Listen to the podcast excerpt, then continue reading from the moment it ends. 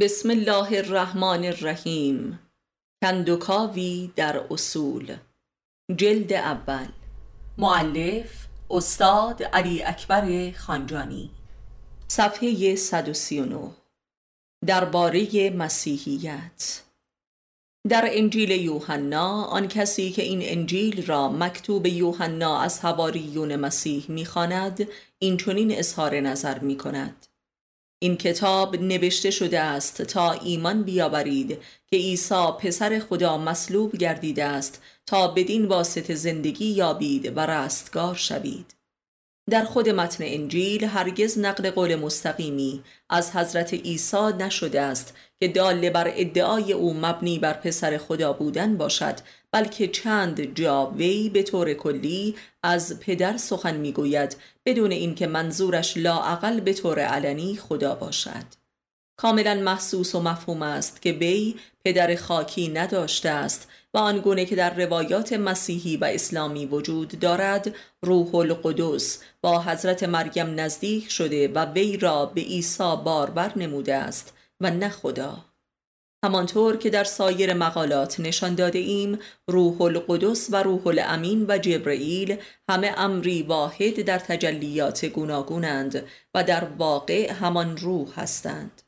روح خدا که در ذات بشر نهفته است. روح انسان. این امر در قرآن و اناجیل نیز آشکار است. پس در واقع حضرت مریم علیه السلام با موجودی غیر نزدیکی نکرده است بلکه با روح خودش دیدار و نزدیکی نموده است. بر طبق کل روایات یهود و مسیحی و اسلامی چنان برمی آید که حضرت مریم علیه السلام نه تنها نخستین زن بلکه نخستین انسانی در طول تاریخ بشری بوده است که با جمال روح دیدار کرده است و پس از وی پیامبر اسلام موفق به چنین دیداری شد. جبرئیل و سپس امامان ما. طبق روایات. و می‌دانیم که طبق روایات دینی روح همان عنصر انسانیت انسان است یعنی انسانیت را در حیوان دوپا و میمون مانندی به نام آدم باربر نموده است و نطفه انسان شدن را در این حیوان کاشته است. بدین لحاظ می‌توان گفت که روح مریم از ذاتش خروج نموده و از بیرون او را در بر گرفته است. این واقعه البته برای اولین بار هم نبود که رخ داد بلکه برای دومین بار بود. اولین بارش همان لحظه خلقت آدم است که خداوند روح را در گل آدم دمید و او را خلیفه خودش قرار داد. ولی بنی آدم به تدریج این روح را از دست داد و یا فراموش کرد. و لذا به تدریج میل به توحش و حیوانیت یافت. ولذا یک بار دیگر آن روح ازلی که در آدم دمیده شده بود و حوا هم از بطن آدم استخراج شده بود به طور معکوس صورت گرفت. این بار روح بر حوا یا زن دمیده شد و آدم یعنی عیسی از بطن حوا استخراج شد. یعنی همانطور که در حقیقت حوا فرزند آدم بود این بار آدم است که فرزند حوا گردیده و از حوا متولد می شود عیسی ابن مریم. مسیحیت را باید از این واقعه دوباره خلقت منتها از راه معکوسش درک نمود. منتها نه این مسیحیت رایج و تاریخی را. این مسیحیت رایج و تاریخی از درک و تصدیق و باور این امر کاملا ساده که در روایات مسیحی نیز مکررن مندرج است عاجز است و به جای اینکه عیسی را پسر روح و مریم بخواند پسر خدا مینامد. و کل تناسقی که تحت عنوان مسیحیت در تاریخ روی داده است از همین نکته می باشد در واقع منظور عیسی از پدر همانا روح القدس بوده است نه خدا خود مسیحیت هم خدا و روح القدس را دو موضوع کاملا جداگانه می داند.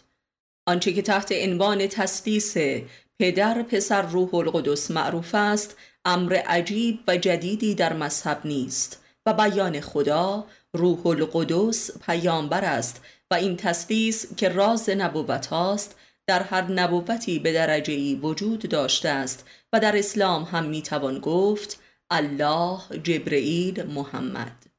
این حلقه اتصال خالق و مخلوق است به واسطه روح القدس. این امر به جای اینکه یک مثلث باشد یک دایره است. نام روح الله بیان کاملا واضحی از موقعیت وجودی حضرت عیسی می باشد روح خدا. نه پسر خدا. روحی که صورت خاکی یافته است و لذا مظهر حیات است و مرده را زنده می کند و امراض لاعلاج را دفع می نماید و در زیر پایش گل و گیاه می روید و بر روی آب راه می رود. زیرا روح از آب سبکتر است و بلکه از هوا نیز سبکتر است و می تواند تیل عرض کند. همانطور که امامان ما می توانستند.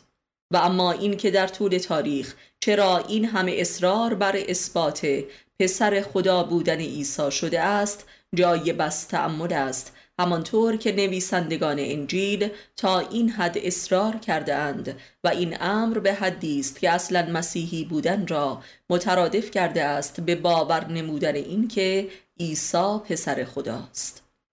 و در غیر این صورت ایمان باطل شمرده می شود و آدمی از دین مسیح بیرون است.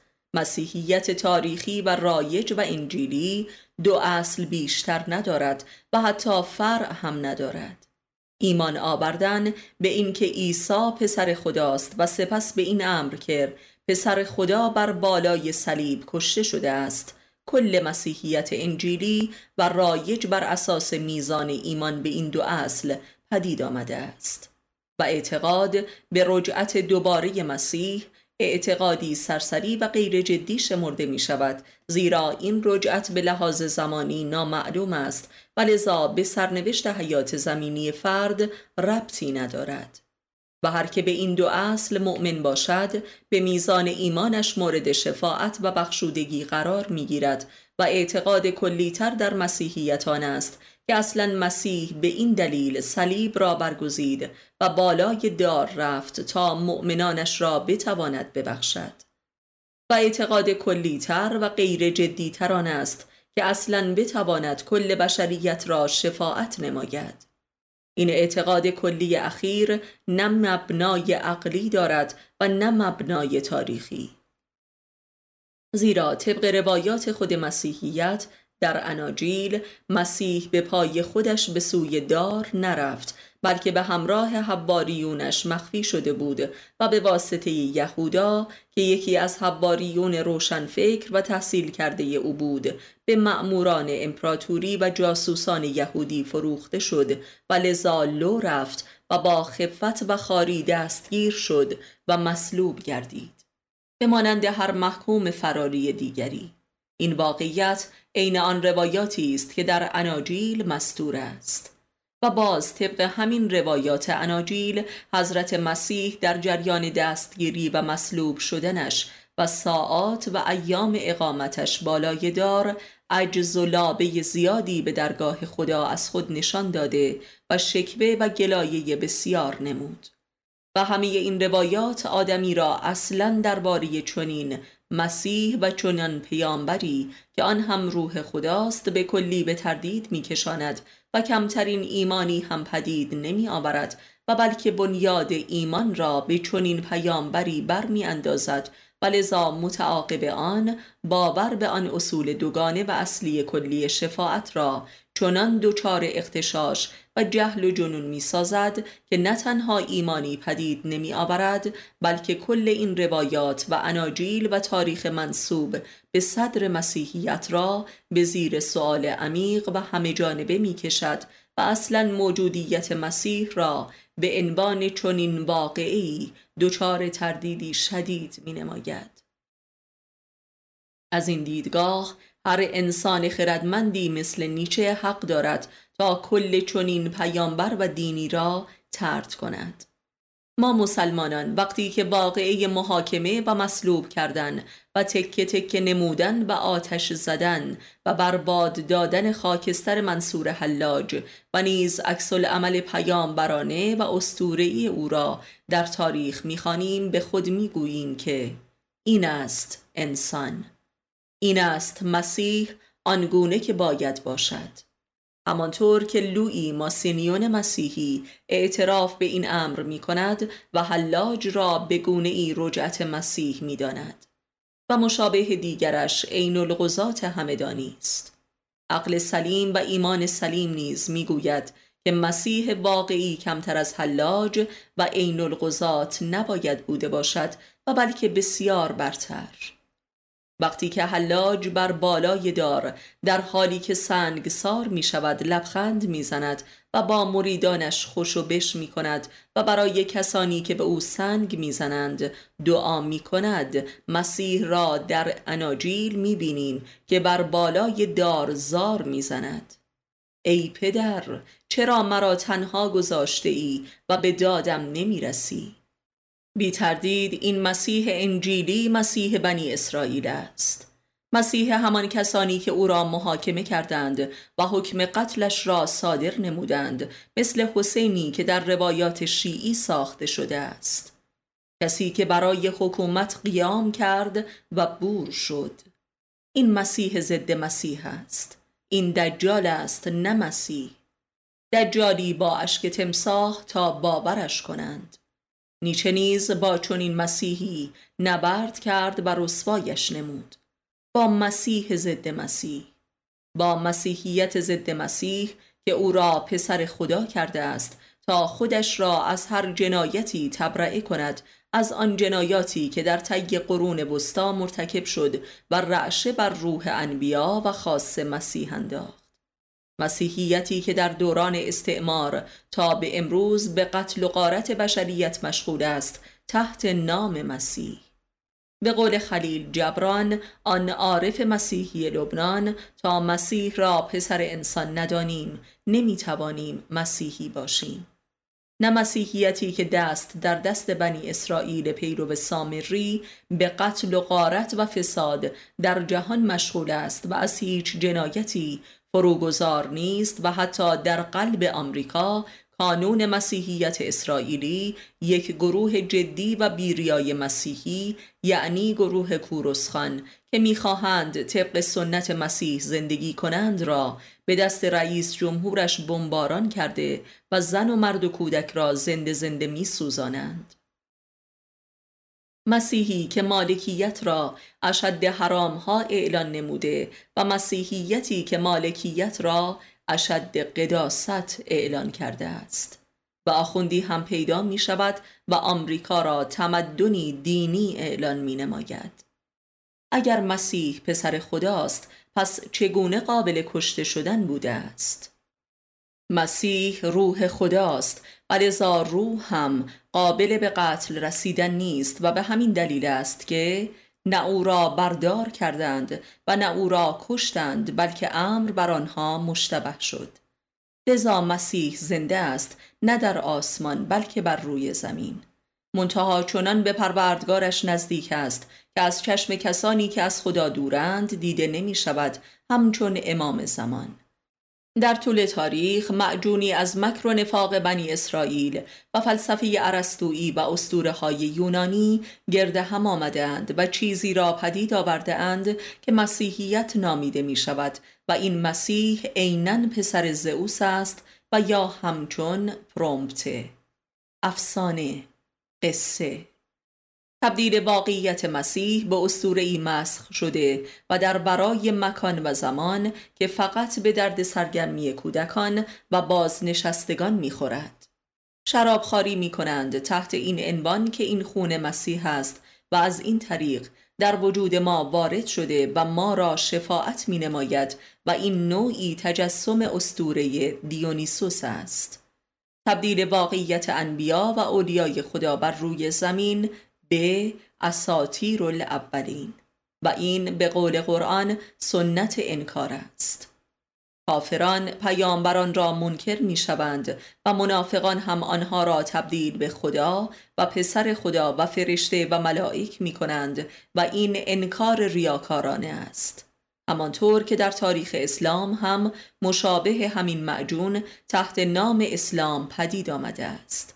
معجونی از مکر بنی اسرائیل و سیاست اموی و فلسفه یونانی.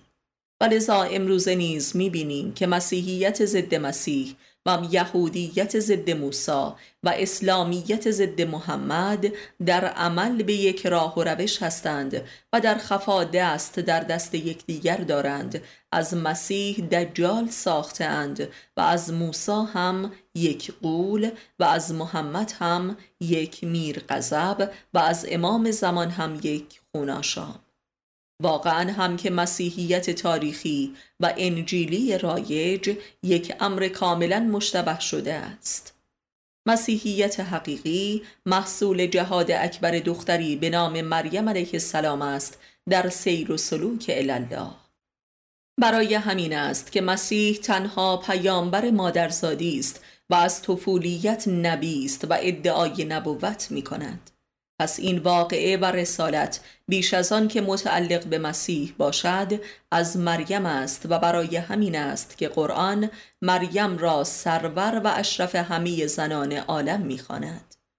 در واقع بانی و پیامبر اصلی دین مسیح مادرش مریم است مریم را بایستی برترین پیامبر جهان دانست و بلکه برتر از پیامبران دانست زیرا او کارش از نبوت و ابلاغ برتر بود عمل بود. پدید آوردن روح خدا در صورت بشر روح الله. در واقع مسیح همان روح القدس در صورت بشر خاکی است و این حاصل کار مریم است و نه مسیح. مسیح مادرزادی این گونه بوده است و بدین طریق خود مسیح هم یک پیامبر معمولی مثل سایر پیامبران نیست. او خود روح القدس یعنی آن حامل و واسط رابط بین انبیا با خداست که حالا به صورت بشری آشکار شده است و لذا دین بعد از او یعنی اسلام دین بیواسطه است. معرفت نفس امامت. و از این روست که مسیحیت علت و مقدمه ختم نبوت در محمد است. عنصر اصلی ختم نبوت در دین اسلام مسیح است و عاملش هم مریم است. یعنی مسیحیت حقیقی دروازه گشایش اسلام به عنوان ختم نبوت می باشد و بدون درک آن درک اسلام مطلقا مقدور نیست. مسیحیت روح اسلام است و روح الله فتح باب معراج محمدی است. مسیح همان هجاب بین مخلوق و خالق بود که بیرون آمده و از میان برداشته شد و خروج کرد و همین طبع واقع است که امر را بر کل مسیحیت در تاریخ مشتبه کرده است. طبع هجاب مسیح روح خدا یا روح انسان بود که طی هزاران سال از طرف خدا برای بشر پیام می آورد و پیام بران را پدید آورد. در واقع مسیح همان روح پدید آورنده نبوت هاست. همان جبرئیل است که پیامبر اسلام مرتبا با وی دیدار می کرد و هیچ پیامبر دیگر با وی دیدار نکرد. و مریم نخستین انسانی بود که روح خدا را از ذات خیش استخراج نمود و روح نیز او را در بر کشید و حاصل این یگانگی مسیح است. لذا می توان مریم را در معنای واقعی و کامل کلمه نخستین انسان موحد در تاریخ بشر دانست که به یگانگی تن و روح رسید و مسیح محصول و نشان این یگانگی است.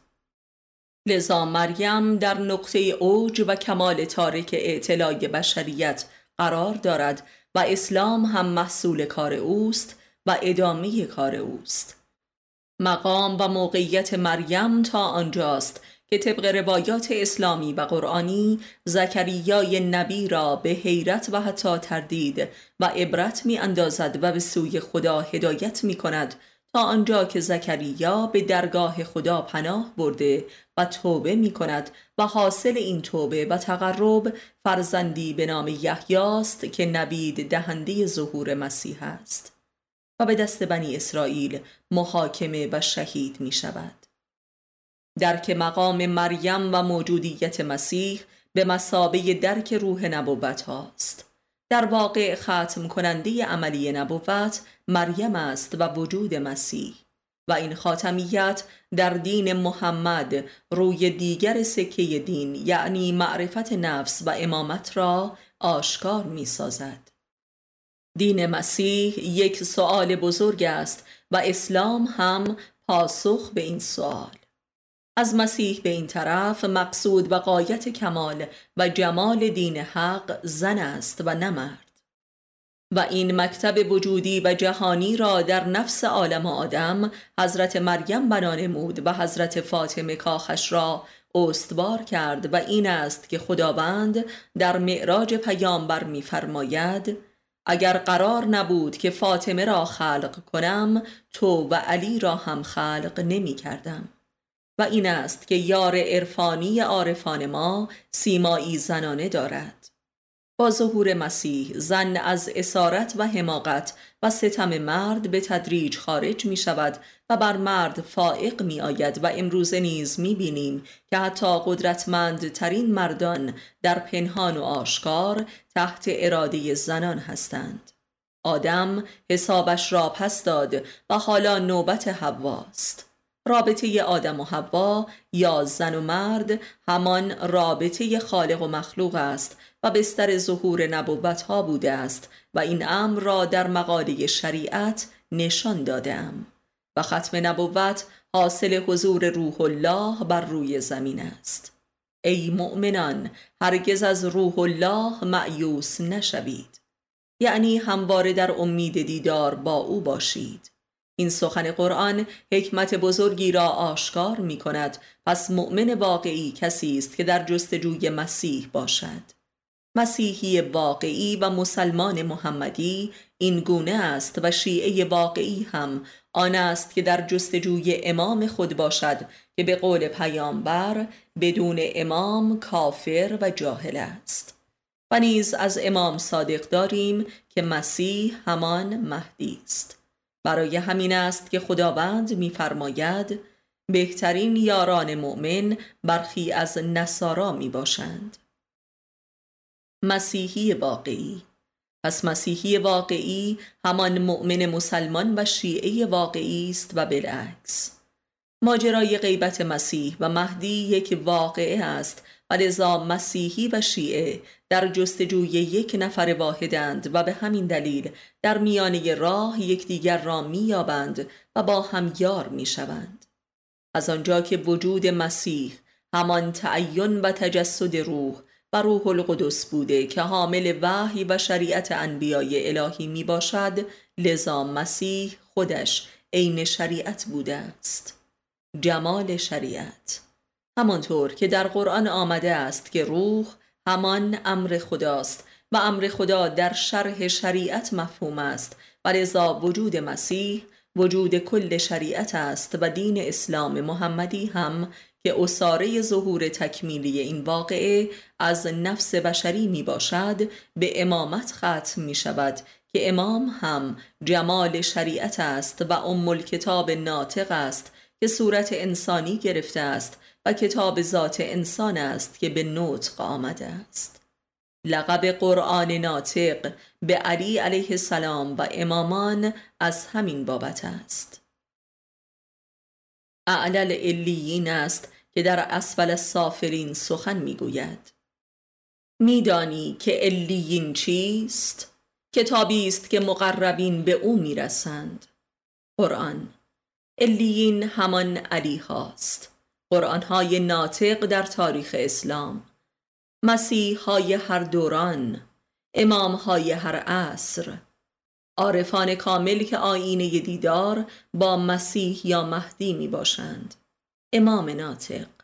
و می‌دانیم که امام صادق در دوران غیبت مهدی نوید به ظهور امامان ناطق داده است که زبان و آینه امام قایب می باشند در دوران غیبت عام. و اینها زمینه ظهور نهایی و جهانی مسیح یا مهدی را فراهم می کنند و این به معنای ظهور همه انبیای الهی است زیرا همه انبیای الهی از شجری واحد و بر امری واحد بودند. مسیح جمال دین حق است. برای همین است که میفرماید به من ایمان آورید تا زنده شوید و رستگار گردید. نمی‌گوید که به خدا ایمان آورید. همانطور که علی علیه السلام میفرماید به من ایمان آورید تا شما را به مقام خود برسانم.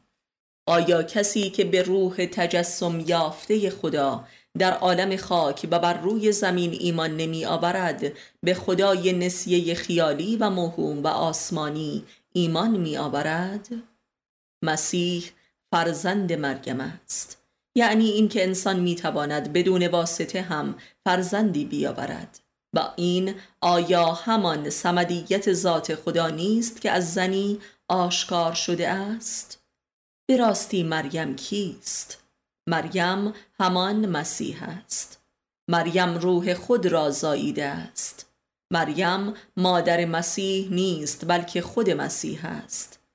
اهدیت دین مسیح دین تسلیس نیست دین یگانگی مجسم است.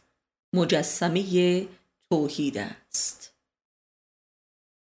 درباره استوره ها روزی با مادر بزرگم در حال گفتگو درباره ماجراهای حضرت موسی بودم و بر اساس داستانهای کتب آسمانی به توصیف معجزات و نبردهای آن حضرت با فرعون پرداختم که به تدریج احساس کردم که چهره مادر بزرگ در هم شد و حالتی سوالآمیز و اعتراضی پیدا کرد و به ناگاه سخنانم را قطع کرد و گفت تو این ماجرا را درست نمیدانی و اشتباه و ناقص وصف می کنی و سپس خودش به شرح لحظه به لحظه آن وقایع پرداخت. گویی که خودش هم در آنجا حضور داشته و شاهد عینی بوده است. آنچه که او وصف کرد شباهت بسیار اندکی داشت با آنچه که در کتب تاریخی و از جمله در تورات و قرآن آمده است. توصیف او از این ماجراها بسیار شبیه بود به داستانهای خدایان در اسطوره های یونانی و هندی و ایران باستان. از او پرسیدم که این ماجراها را از کجا این گونه شنیده است که آن همه با متون اصلی و مذهبی این واقعه در تضاد و تفاوت کلان است.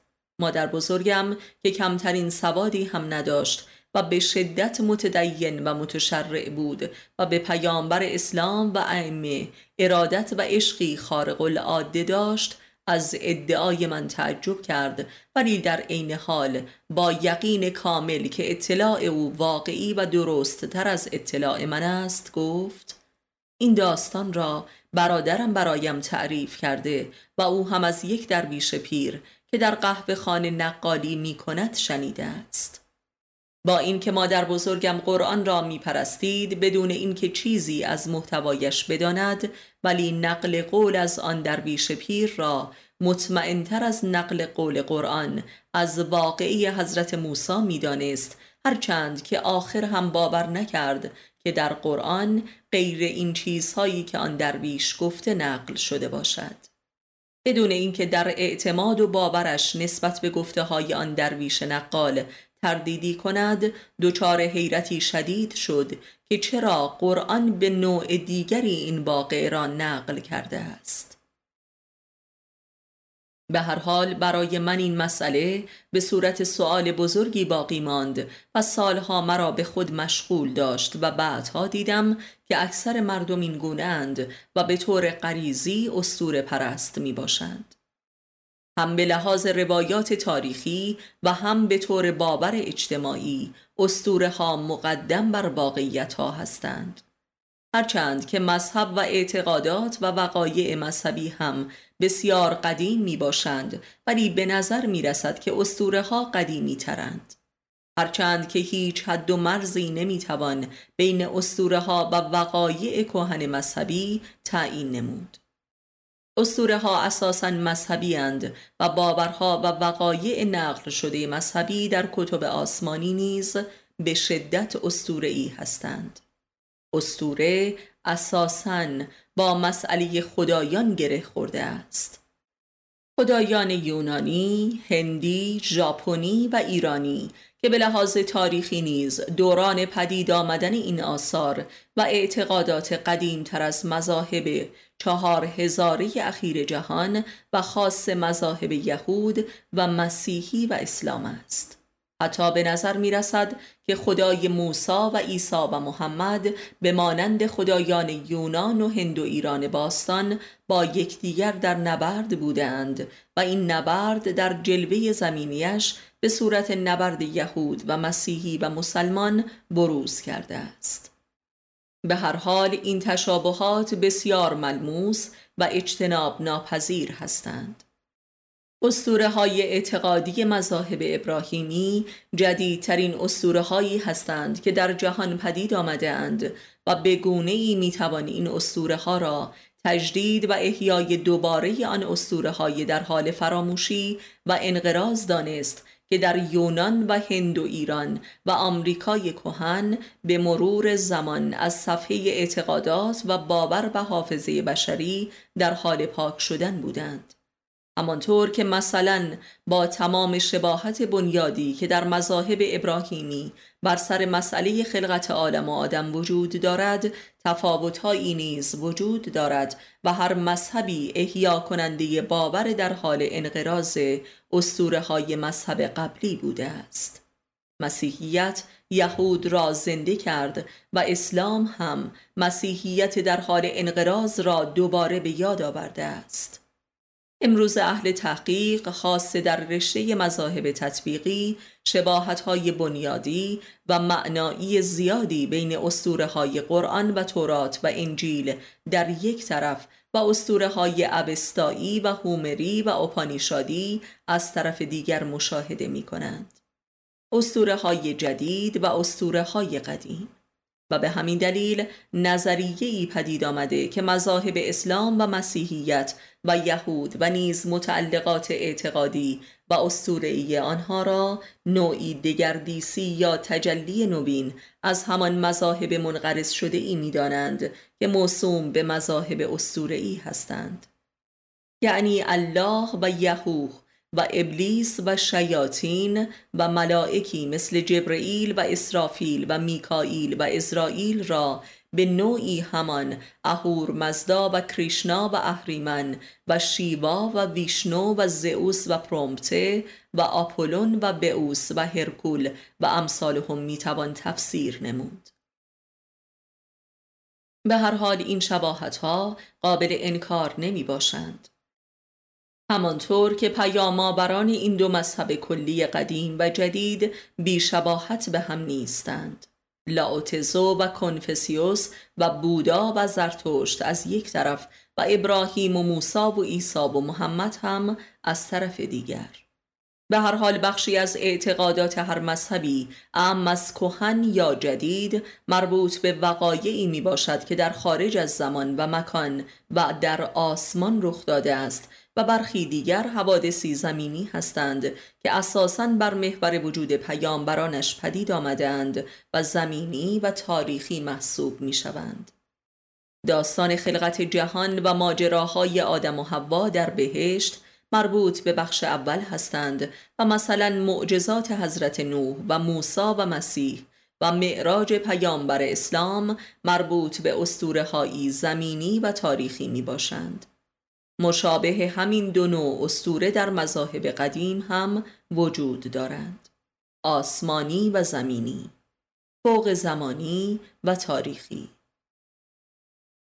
و اما نوع سومی از اسطوره ها وجود دارند که اخیرترین و جدیدترین نوع اسطوره می باشند و اساساً مولود جهان ادبیات داستانی هستند.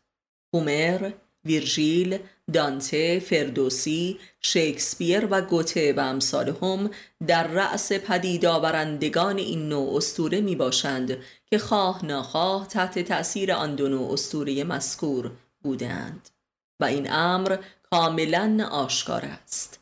این اسطوره های ادبی عمدتا تراژیک هستند و به ادبیات تراژدی موسوم می باشند مثلا می توان اسطوره رستم و سهراب را تراژدی ابراهیم و اسماعیل دانست و تفسیرش نمود. به زبانی دیگر می توانی این ادبیات تراژیک را بازسازی خیالی همان اسطوره های باستان دانست که در عالم خیال بر روی زمین بازسازی می شوند ولی به نتایجی ناکام می رسند. به زبانی آن اسطوره های آسمانی را بر روی زمین شکست خورده می‌یابند. به طور کلی می توان از سه نوع استوره نام برد که به تدریج در طول تاریخ در سه موج پدید آمدند. استوره های آسمانی که اساساً مربوط به مذاهب کهن و منقرض شده می باشند مثل استوره های یونانی. استوره های زمینی که اساساً متعلق به سرگذشت انبیا است و می توان این اسطوره ها را نبوی خواند و اسطوره های ادبی که تخیلی هستند و مولود حکیمان و عارفان و شاعران بزرگ تاریخ است که آن را اسطوره های تراژیک یا ادبی و هنری می توان نامید.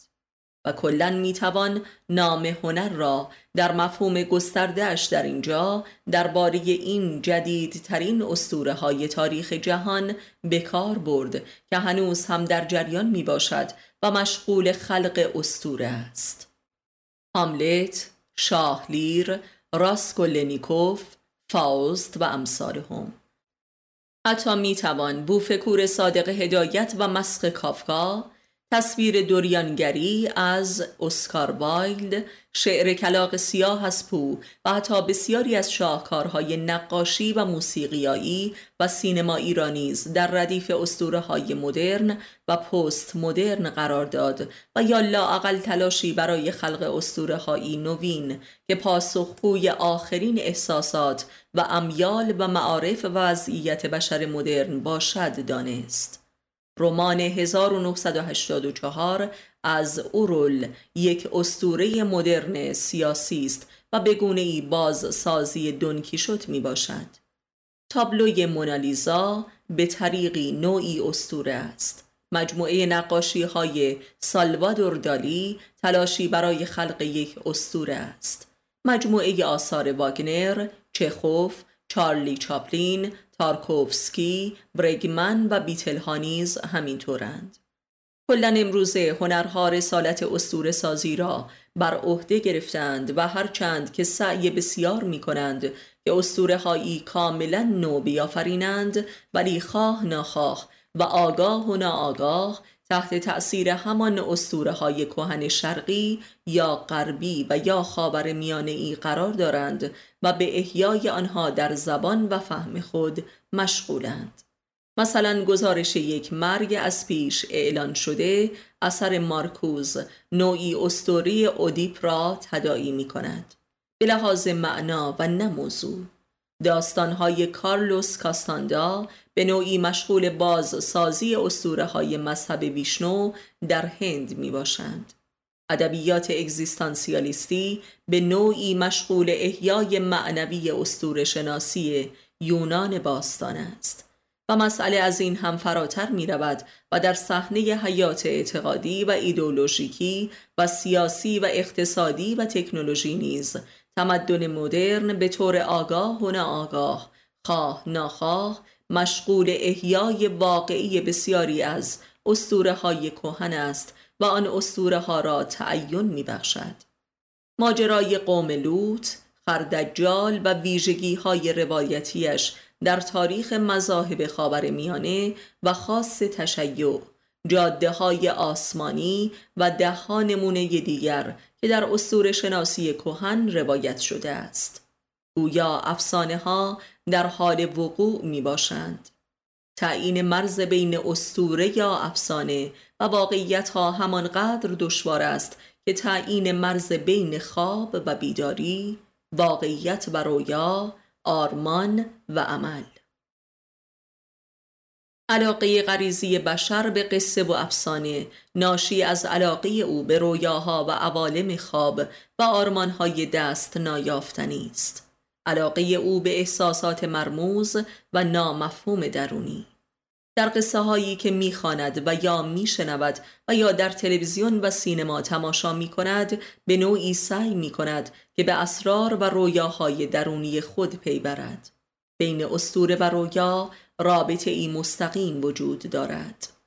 میل انسان به خوابیدن و خواب دیدن یک غریزه ای شاید عمیقتر از غریزه های دیگر باشد. عشق به سینما که به صورت نوعی اعتیاد فضاینده درآمده است از همین بابت است. فروید و یونگ دو تن از انسانهایی بودند که در تاریخ معاصر بیشترین تلاش را برای به هم رسانیدن و تطبیق واقعیت و افسانه به کار گرفتند و حاصل کار آنها بیش از آن که در خدمت علوم درمانی و تربیتی قرار گیرد به خدمت هنر و ادبیات درآمد و تبدیل به رسالتی در خدمت استخراج افسانه از واقعیت و تبدیل واقعیت به افسانه گردید. کل هنر و ادبیات نیمه دوم قرن بیستم جز این دو امر را نشان نمی دهد و حتی ایدولوژی های اجتماعی و انقلابی نیز تلاش برای واقعیت بخشیدن به اسطوره ها بودند. لیبرالیزم، سوسیالیزم، اگزیستانسیالیزم و نیز انقلابات اسلامی.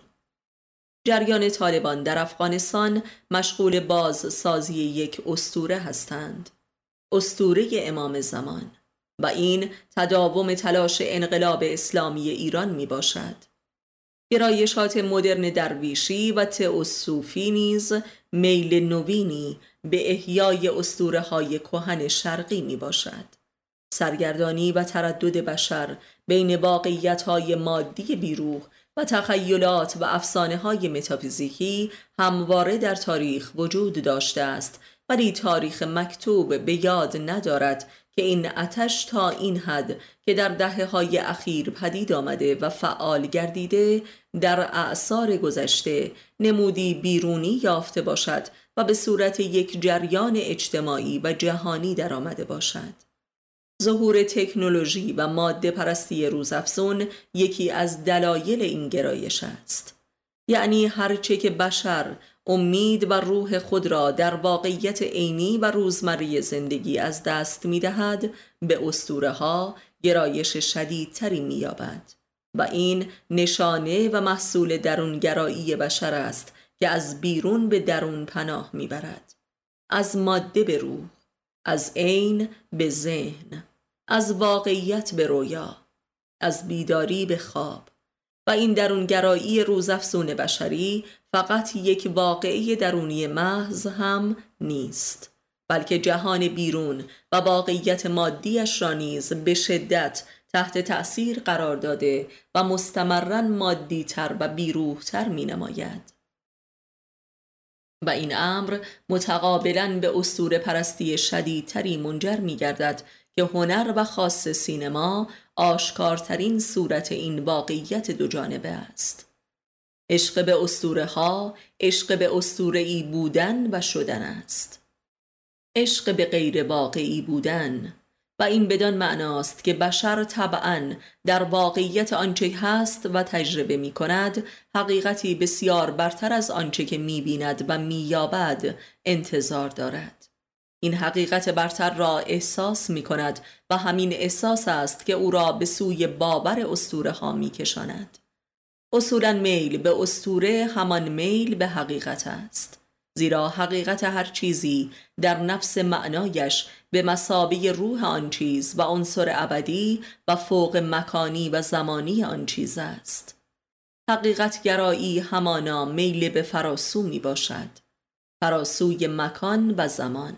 و اسطوره محصول همین میل ذاتی انسان است زیرا انسان خود را همواره بیشتر از آنچه که هست احساس می کند و نیز جهان را و هر تجربه ای را. تمام تلاش های معنوی و عملی بشر نیز در همین راستا و بر اساس همین احساس پدید می آید مذهب نیز محصول همین انگیزه است و خدا نقطه اوج این حقیقت گم شده خیشتن است. همه استور آفرینان کسانی هستند که بیشترین و جدیترین تلاش را در این امر به کار گرفتند و گاه کل انرژی و حیات خود را صرف این کار نمودند. جهشی به فراسوی خیشتن و جهان و واقعیت. و پیامبران بزرگترین نمونه های این جهش می باشند. کل فرهنگ و تمدن محصول همین جهش های بشری در سطوح گوناگون می باشد و هر فرد و گروه و ملتی برای خود استوره ای دارد به زعم قرآن و هر کسی برای خود امامی دارد و انسان بی امام پیدا نمی شود چه امام کفر و زلالت و چه امام نور و معرفت انسان به میزانی که بر واقعیت موجود خود و جهان خود میتازد و آن را نفی می کند ای می شود پس اگر استوره ها جملگی ضد واقعیت هستند بیهوده نیست. ولی باید بدانیم که خود واقعیت بشری محصول متقابل استور گرایی اوست. ارزش ها و شعارهای اخلاقی و سیاسی و هنری و امثالهم جملگی ایده های ای هستند چه بد و چه خوب. چه اهریمنی و چه اهورایی. و گاه استوره و واقعیت چنان به هم می آمیزند که گویی امری واحدند. در قرآن کریم مکررن سخن بر سر اساتیر الاولین است. یعنی استوره های بسیار کهن.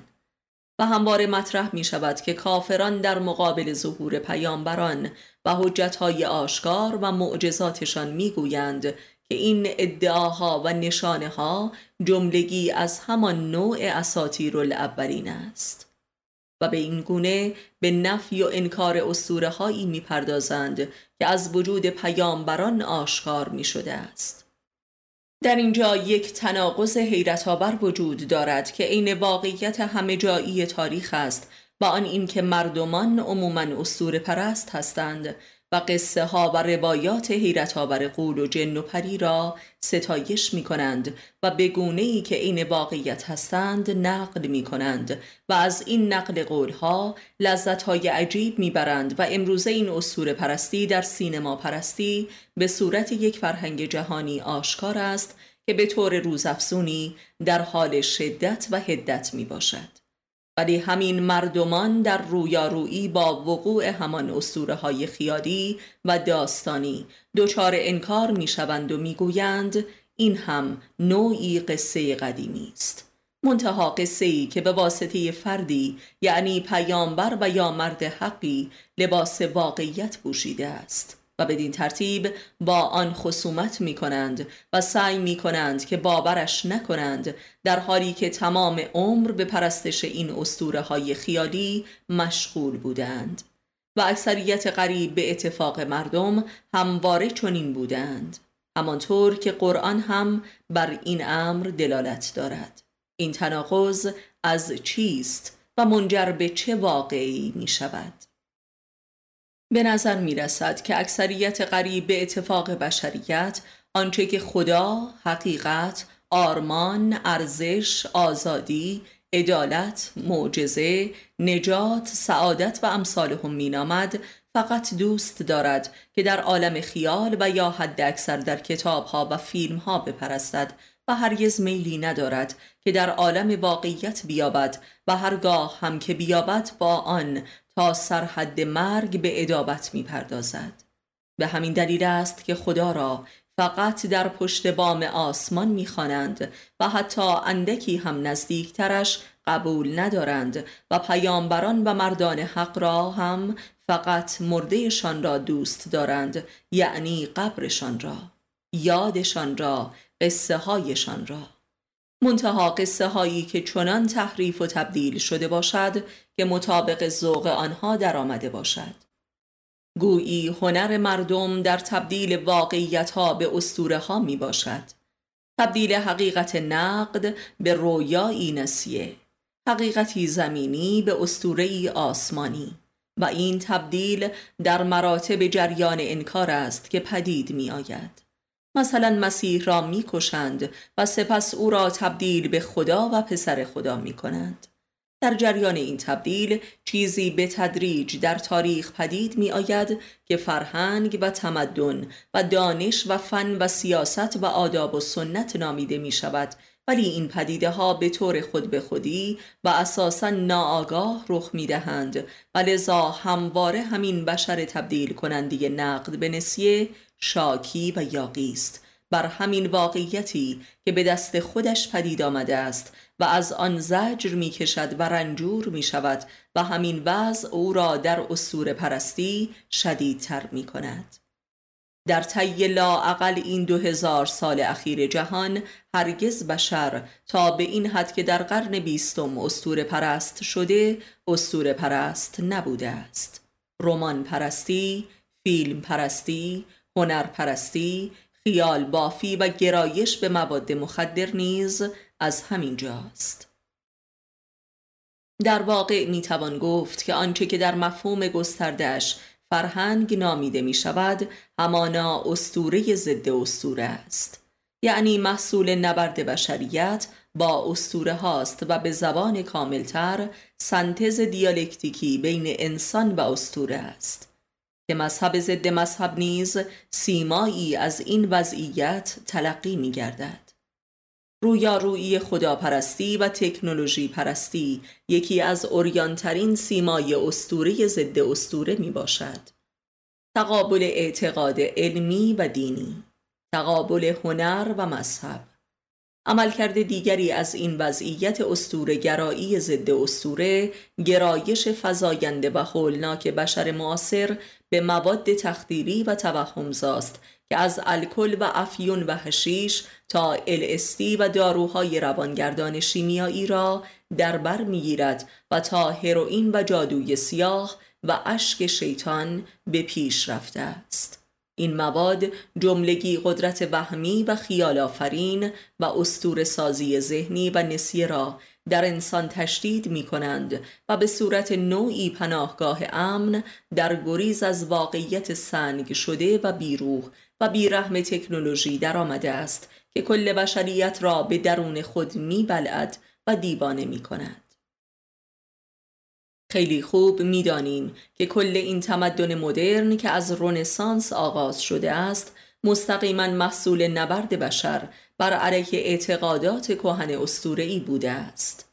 بر علیه اسطوره های مذهبی.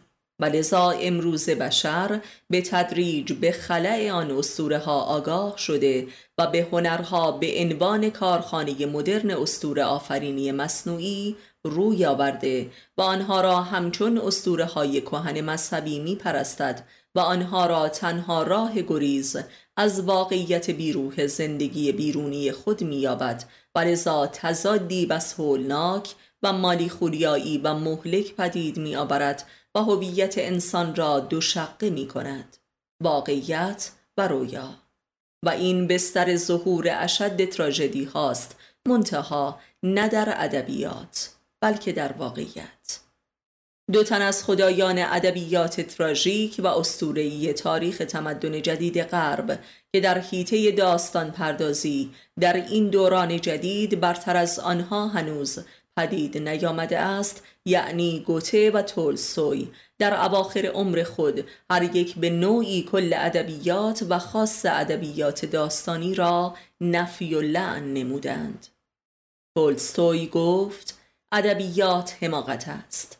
و گوته گفت ادبیات داستانی عرصه بازیگری مردگان است که یک بار دیگر در اندیشه نویسندگان به دنیا وارد می شوند منتها نه برای اینکه خود را آنگونه که بوده اند معرفی کنند بلکه برای اینکه زندگان را فریب دهند.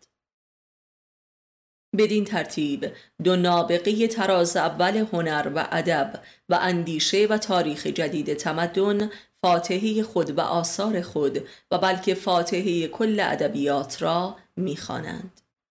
و این به مسابه توبه است و کمال هنر و ادب و نبوغشان در همین فاتح خانی است و در واقع به اعتراف خودشان می‌توان نتیجه گرفت که تولستوی بانی دو تراژدی بزرگ و جهانی به نامهای آنا کارنینا و جنگ و صلح و گوته هم با دو اثر درجه اولش به نامهای فاوست و سرگذشت ورتر به خلق اسطوره هایی پرداخته که در سراسر جهان به واسطه ترجمه ها معرفی شدند و از این طریق به تحمیق و فریب بشریت پرداختند.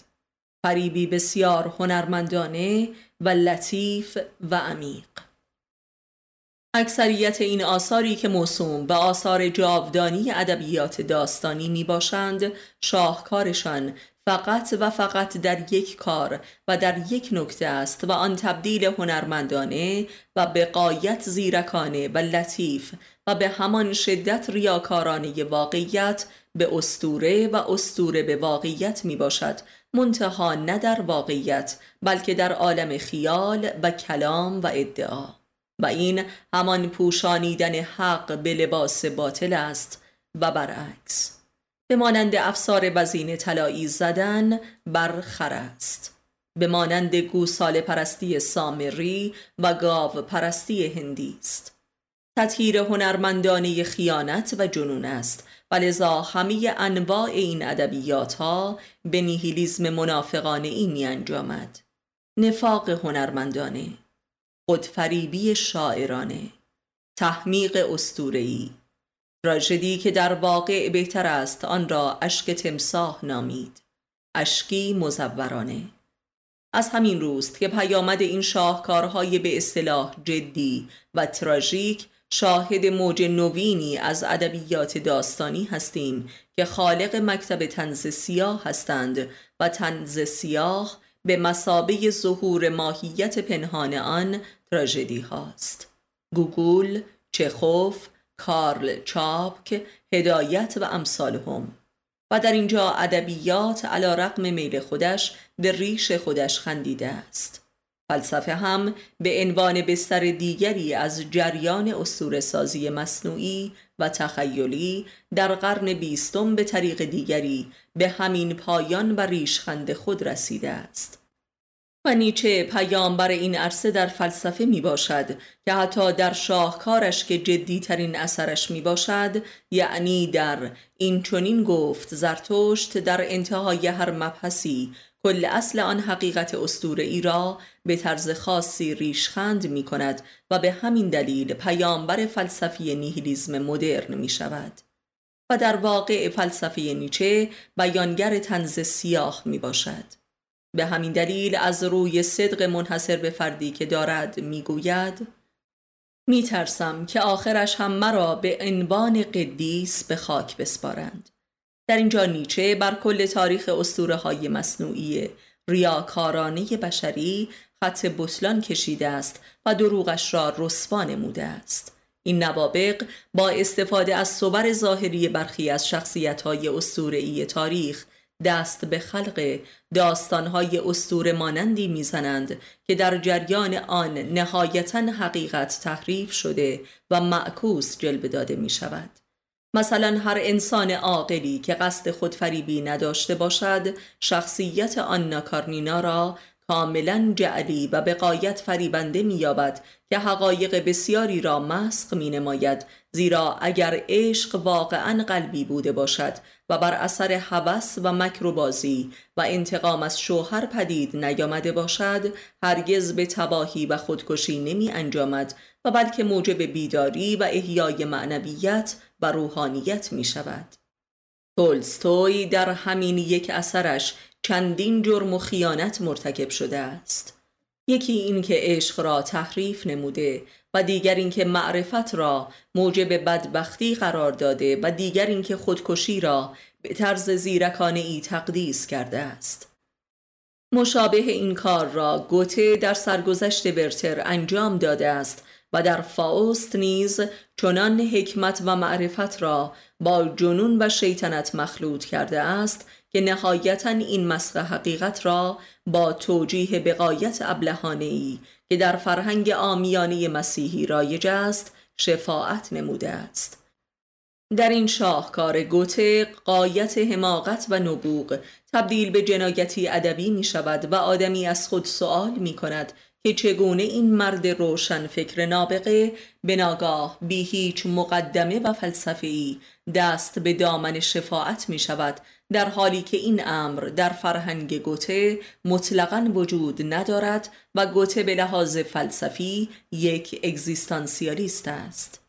و جالبترین که وقتی هم که این نوابق از نبوغ به هدر رفته خود توبه می کنند طرفدارانشان این توبه را نمیپذیرند و این حق است زیرا اگر این توبه واقعی می بود می بایستی آثار خود را از بین می بردند و علنا بتالت و حماقت آن را به جهانیان اعلان می کردند نه اینکه در گوشی به کسی می گفتند.